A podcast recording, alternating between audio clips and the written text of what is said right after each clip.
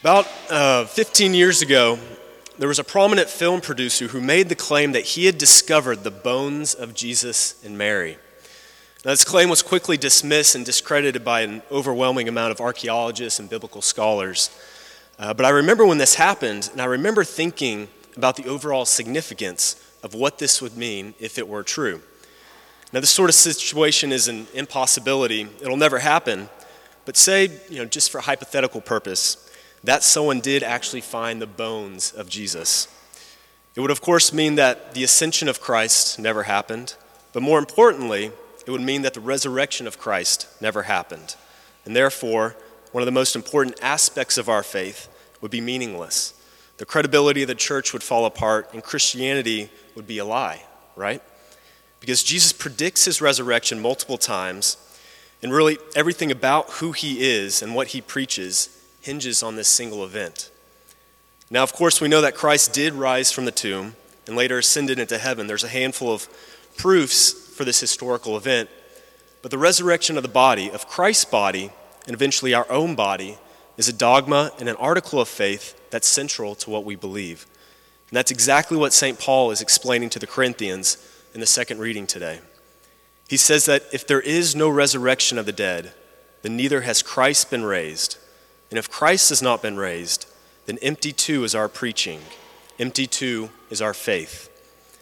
I think there's a tendency, especially in Western Christianity, to reduce eternal life to just the immortality of the soul. And we tend to forget about the fact that our physical bodies, along with our souls, will one day be reunited at the general resurrection.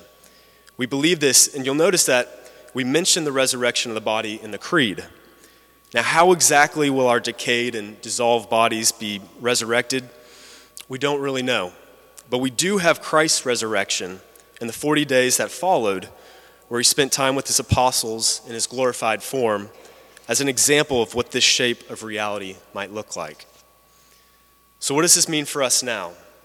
Well, when we take seriously what Paul is saying and what the church teaches, then our belief in the resurrection, and furthermore, our belief in eternal life, should lead us to totally change our perspective about our life on earth. It should lead us to live out a radically different life with a focus on the call to discipleship, to use this short period of time that we have in this life to share the good news that Christ is risen from the dead and that someday we will too. And so we have to ask ourselves Am I, like Paul, living the kind of life that would seem to be foolish if eternal life wasn't real?